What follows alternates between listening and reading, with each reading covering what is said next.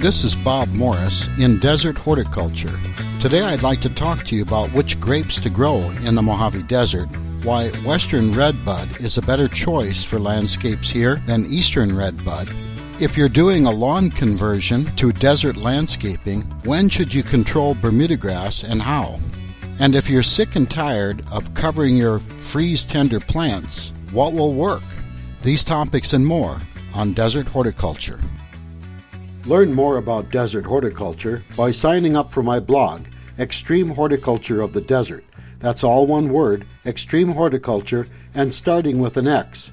Take some of my classes on Eventbrite if you're in the Las Vegas area. That's Bob Morris on Eventbrite. I'm from San Miguel Community Garden, a nonprofit garden located near North Las Vegas Airport. We're considering adding more grape plants to the garden. We have Flaming Red and Thompson grapes. You said you've grown many different varieties in the Las Vegas Valley. I was wondering if you would share with me other varieties that were successful for you so we can explore them as well. Um, you know, I have grown a lot of grapes in the Las Vegas Valley. Uh, some, a lot of them quite successfully, I, I feel like, and some of them were kind of uh, failures, but we gave it a shot. I've been doing that since about 1996. Uh, maybe a, a, total of uh, 20 different uh, table grapes and about 18 wine grapes. Some of them are still being tested right now. Uh, some of them I feel very comfortable with. For instance, uh, I would say that if you're growing them in the Las Vegas Valley, you're going to be fine with any of the grapes that are out there. But if you're in a colder climate, let's say uh, St. George or even above St. George towards Cedar City or a little bit higher elevation, we're at 2,000 foot elevation and, uh, and uh, in the eastern Mojave Desert. If you're in a higher elevation, I would be very, very careful about using some of what we call the vinifera type grapes. This includes Thompson seedless. Thompson seedless uh, came from the vinifera line. Vinifera grapes, Vitis vinifera, is a species of grape that doesn't tolerate a lot of real cold climate climate or a lot of cold conditions. So I, I would guess that you know we start getting around between 10 and 15 degrees Fahrenheit during the wintertime, and we can start to see some damage. Uh, this is one reason why I don't like to prune uh, grapes in the Las Vegas Valley until I'm pretty comfortable most of the dangerous cold weather has passed. I'm afraid that by pruning them and pruning them back pretty hard, and then if a cold wave comes through after that, like it did this last year, that there could be some problems. So I try to avoid pruning grapes until the very, very end. In fact, what I will do sometimes is I will prune them long just to get rid of that tangled mass and then go back and reprune them again a second time closer sometime when I know growth is going to start about the second week of March if the temperatures are normal. I'll go ahead and the first week of March, I'll go ahead and prune it the second time. I'll get the first pruning done during February and then come back and reprune it again around that first week of March just to fine tune it and balance the load. That doesn't mean you're done pruning. Uh, if you're pruning grapes, of course, I'm a little side. I've gotten sidetracked a little bit, but if you're pruning grapes, uh, you you really have to prune them more than when they start in their production, and you see where the clusters are located and the sizes of the clusters of the berries. Then you may need you will need to go back through and prune it again, just to eliminate some of those clusters, so that you'll balance the fruit load a little bit more. But anyway, regardless of that, I would say that if you're growing, uh, if you're growing some of the um, t- uh, some of the table grapes, we call the table grapes. Those are the ones that are seedless, typically, and larger berry size, and they're for fresh eating primarily.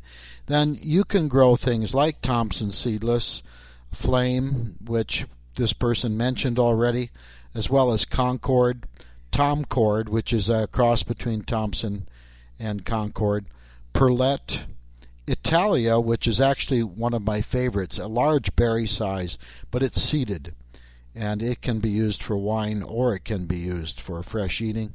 It's uh, it's a it's a nice grape if you don't mind the seeds. Black Monukka, Fantasy, Ruby. Uh, right now, I've got some Canadice growing, Summer Royal, Suffolk Roke, Suffolk Red, and Crimson Seedless. Uh, but they're only in their third year right now, so I'm being a little hesitant about whether to recommend them or not for the Las Vegas Valley. But anyway, some of these table grapes that I mentioned before should help get you started. Um, if we're talking about wine grapes, uh, you can use wine grapes for the juice, the must. You can make jelly with it. It's actually, to me, wine grapes are more versatile than table grapes if you're willing to do more than just eat them out of hand. Uh, if you're willing to juice them and that kind of thing, they have a lot more flavors going on. Their intensity of flavors is better. Uh, they develop a higher sugar content in them. Uh, so they really have a lot more going on for them, in my opinion, than seeded than uh, seedless types that are used for table grapes. But some of those that you can try in our climate include Zinfandel, the Golden Muscat, Malbec, Syrah, Tempranillo, Barbera, Sangiovese, and those should get you started. I uh, back in 1996, I threw in at that time one of my favorite wine grapes was Pinot Noir. And even though you're not supposed to grow it in hot climates, I threw five vines in into the mix just to see how they do, and the vines did wonderfully. They struggled a little bit the first year just because of the heat, but after they got established, no problems whatsoever at all. And the juice from those grapes was actually pretty good. I enjoyed it. I enjoyed the flavor from it. So I, uh, you know, play around with it. If you got a little bit of room, try it. It uh, you can get fruit in the second or third year uh, if you grow them out. So it doesn't take long to get fruit from them. If you're going to grow grapes, I would strongly suggest that you don't stress them. You you hear these stories about wine grapes to be great wine grapes need to be stressed. They need to go through this stressful situation and I don't know. That's in the desert. I think that's a little bit romantic to think of it that way. Uh, to me, it's enough of a stress just living in the Mojave Desert with our climate and our weather and our temperatures. So, what I'll usually do is I amend the soil at the time of planting with a good compost, and then after I'm done and I've got them established, I'll go ahead and layer over the top three to four inches of wood chips keeping the wood chips away from the vine. But I like the uh, uh, uh, the amendment of the wood chips. I like that they're rotting and decomposing and adding to the soil. Um, I like it that these wine grapes or table grapes are doing the best they can in this climate. Uh, and I also see less stress on them when they are grown in amended soils, if they're fertilized with compost, or if they and and if they are covered with wood chips as a mulch, surface mulch, uh, when you're growing them as well. I really think they do a, a much better job delivering what they're promising they're to deliver under those conditions than having them stressed too much. I went to a friend's house one time who was following that old advice about stressing them, and my goodness, those grapes were just really stressed. And I told her, I said, you just need they need to be happier to, to do well in this climate. They they're just way, way too stressed. So anyway, I don't know what happened, but if you see table grapes grown available in the supermarkets, nine times out of ten that they'll grow here. They'll grow in the Mojave Desert. Just amend the soil, use wood chips, and I think you'll be just fine. We can, in the Mojave Desert, so far, we can grow grapes without them uh, on different rootstocks. We can grow them on their own roots. So a lot of the grapes that you see available in the nurseries here uh, for sale in Nevada are on their own roots. They're not grafted. In California, they have to use grafted grapes because of some disease problems. Uh, excuse me, and some insect problems that are common to that. But so far, knock on wood, we haven't seen that problem. But if you're going to go and if you're forced to buy something on rootstocks, then 1103P, the 10R, the Schwarzmann, Salt Creek Harmony, uh, many of the other grape rootstocks will do just fine in our climate and our soils. You mentioned rest, western redbud as a better choice for landscapes in the Mojave Desert than eastern redbud. You warned me it might be hard to find, and you were right. What is so special about western redbud when compared with the eastern redbud? Well, the major difference is they're a little bit easier to manage they are easier. I won't say a little bit. They are easier. The eastern redbud is native to the United States in the eastern U.S. and southern eastern Canada. They're not native to the western United States, where the soils are a lot more harsh, conditions are a lot more harsh. The western redbud, sometimes it's called California redbud, sometimes it's called Arizona redbud, just whatever the name happens to be uh, on that, but they are more adaptable to the western soils, the western climates, the lower humidity. They can be found in upper elevations in our climates all the way through southern Nevada, south southern Utah, southeastern Utah, northern Arizona, eastern California, all through that area, you can find the native western redbuds, uh, called some different common names, but generally it's western redbud. And they will adapt and do much better in our climate and soils than the eastern redbud. But the eastern redbud is a lot more popular. It has been grown a lot. It's made been made available in the in the nursery chains, and so when you see redbud, in the nurseries, it's most likely eastern red bud, not western red bud, because you really have to search and find that western, aka California, aka Arizona red bud. I don't know why Nevada hasn't claimed, put its name in there and called Nevada red bud too, but it, Nevada's really slow about. It. So anyway, it gets a little bit confusing on it, but they will perform better in our soils and in our climate. Um, so anyway, with that, uh, I you might also try looking at the Nevada State Forest Nursery located in Floyd Lamb State Park. The Las Vegas nursery is located out there. Uh, they may have some western red bud. Uh, they do grow some of the native plants common in the western United States, among some other plants as well. But if you qualify to buy from them, you might find a deal by going and looking at the State Forest Nursery out there in Floyd Lamb State Park in uh, northern uh, North Las Vegas. We are doing a lawn conversion to desert landscaping in our front yard. Our lawn has a lot of Bermuda grass along with the fescue growing in that lawn. Our contractor told us to wait until May before spraying the lawn and killing the grass, otherwise, the Bermuda grass will grow back. Is that accurate? It sure is. Uh, the timing is is really important. The fescue will be green, and the Bermuda grass will be a lot slower since it's a warm season grass. Will be a lot slower to kick in probably April, Mayish before it's really going to start growing strong in our climate and in your lawn. And when it's happy, when you've gone ahead and mowed your lawn, you've fertilized it, you've irrigated it, and that Bermuda and the fescue are both really happy. You can see smiles on their little faces, then go ahead and kill them. That's the best time to spray it out. So the contractor is right. If you spray it too early and it's dormant, you're not going to get very good control.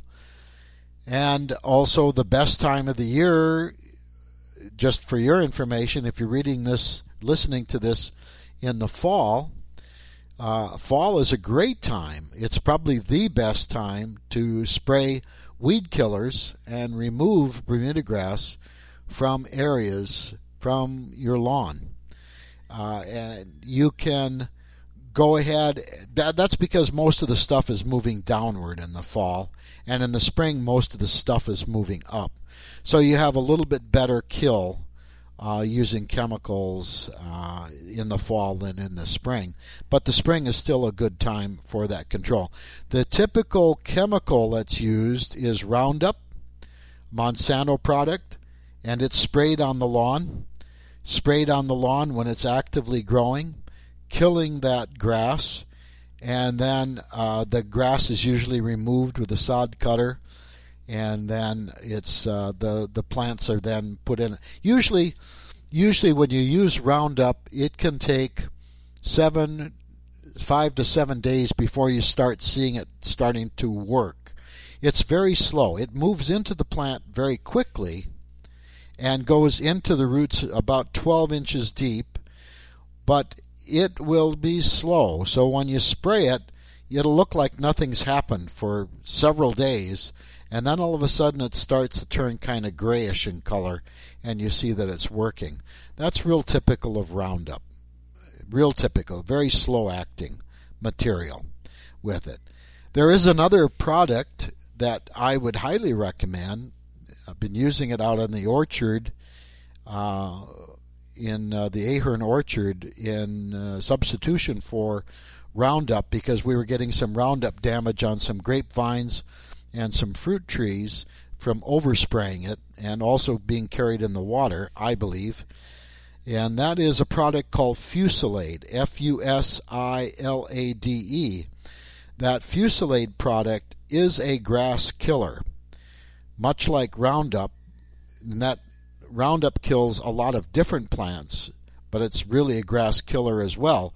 Fusilade is only a grass killer. That chemical, along with another sister chemical called uh, called Poast, P O A S T, and that's a little harder to find, by the way. That Fusilade is a pretty safe product to use around plants that aren't grasses. Now, keep in mind that it will kill any grass. So, if you have ornamental grasses and you accidentally or intentionally spray them, you're going to kill them. You're going to kill any of the grasses.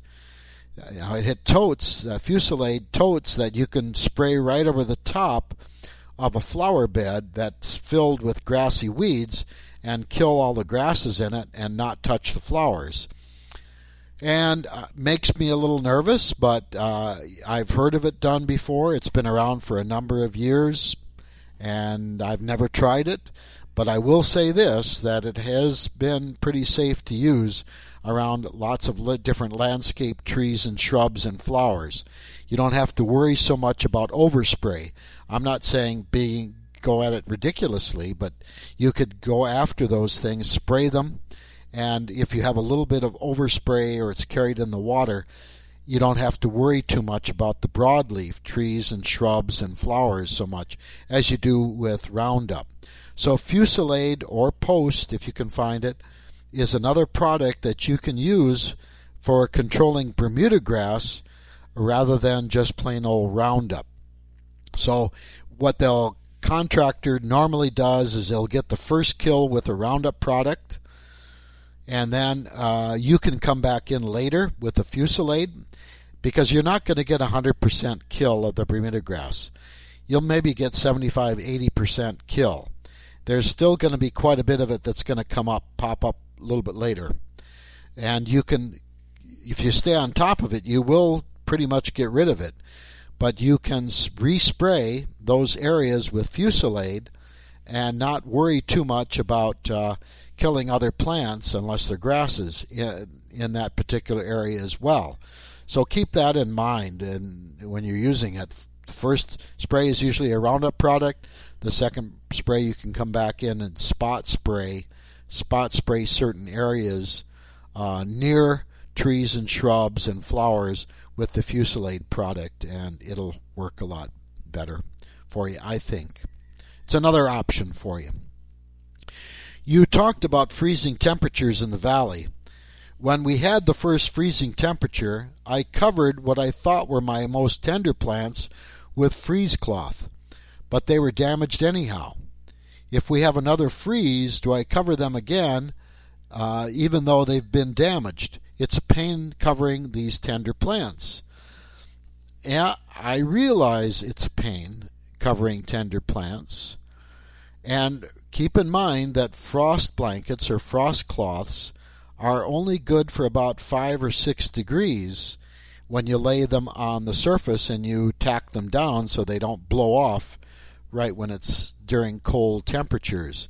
But they're only good for 5 or 6 degrees. So if that temperature drops into 25 degrees, let's say, or 23 degrees, and your plants are good only to freezing temperatures, you're going to get damage. How much damage will depend upon how low the temperature gets and how long it lasts, and then the age of the plants. Older plants typically show less damage than younger plants. But again, if that freezing temperature is there for a long period of time, you're going to get damage. Secondly, when you bought those freeze tender plants, I am guessing you knew that they were tender, but you just wanted to take a chance with them. That's why you bought the frost blankets. Well, when you're buying plants that don't belong here, such as those that don't withstand freezing temperatures, you're running a risk and you're really saying, you know what, if I value these plants, I'm going to protect these plants even if the temperatures get to freezing. Yeah, I realize you expected only one freeze to go through the valley and you could protect them with the frost blankets. Well, guess what? We had seven days in February that had freezing temperatures at night. So that meant to protect those plants, if they are going to get damaged at frost, you'll have to run out there seven times in February to cover them. And remember, you just hope, got your fingers crossed, that those temperatures are not going to dip below uh, five more degrees. That their frost blanket's going to be enough. And secondly, when you put the frost blanket on, you've covered the entire tree or you've covered the entire ground cover or whatever you're covering. The other the other option you have is to treat them like I've talked about bougainvillea. Bougainvillea is another plant that can't withstand freezing temperatures. If it goes below freezing, you have damage. So what you can do is take a plastic nursery container cut the bottom out of it and slit up the side, put it around the plant, at around the when you're expecting the first freeze, and then fill that container, upside down container, with wood chip mulches or even some dry soil and give it enough insulation to keep it through the winter time. That way, if we do have freezing temperatures and the top freezes back, at least the the bottom portion of that plant is still alive and won't freeze to the ground and won't eliminate it. Typically, in our climate, if we have freezing temperatures, they don't get cold enough to eliminate plants. On occasion, they do, but usually you get enough cold temperatures that it burns them back and they'll resucker again and resprout from the base. That's just what they're going to do in this climate. And that's what tender plants are going to do. We don't really have a climate where we're not looking at freezing temperatures. We'll have occasional winters when we won't have freezing temperatures, but I've been here long enough to know that we also have temperatures that get into the teens. We have winters when the nighttime temperatures have gotten into the teens and below. So be prepared for that. Remember, you took that oath when you bought that tender plant. You're going to protect it. Otherwise, you don't deserve to have it anymore. Sorry. So, anyway, I think I hear that music uh, in the background. It's starting to pop up. I hope you learned something and join me again in this desert horticulture.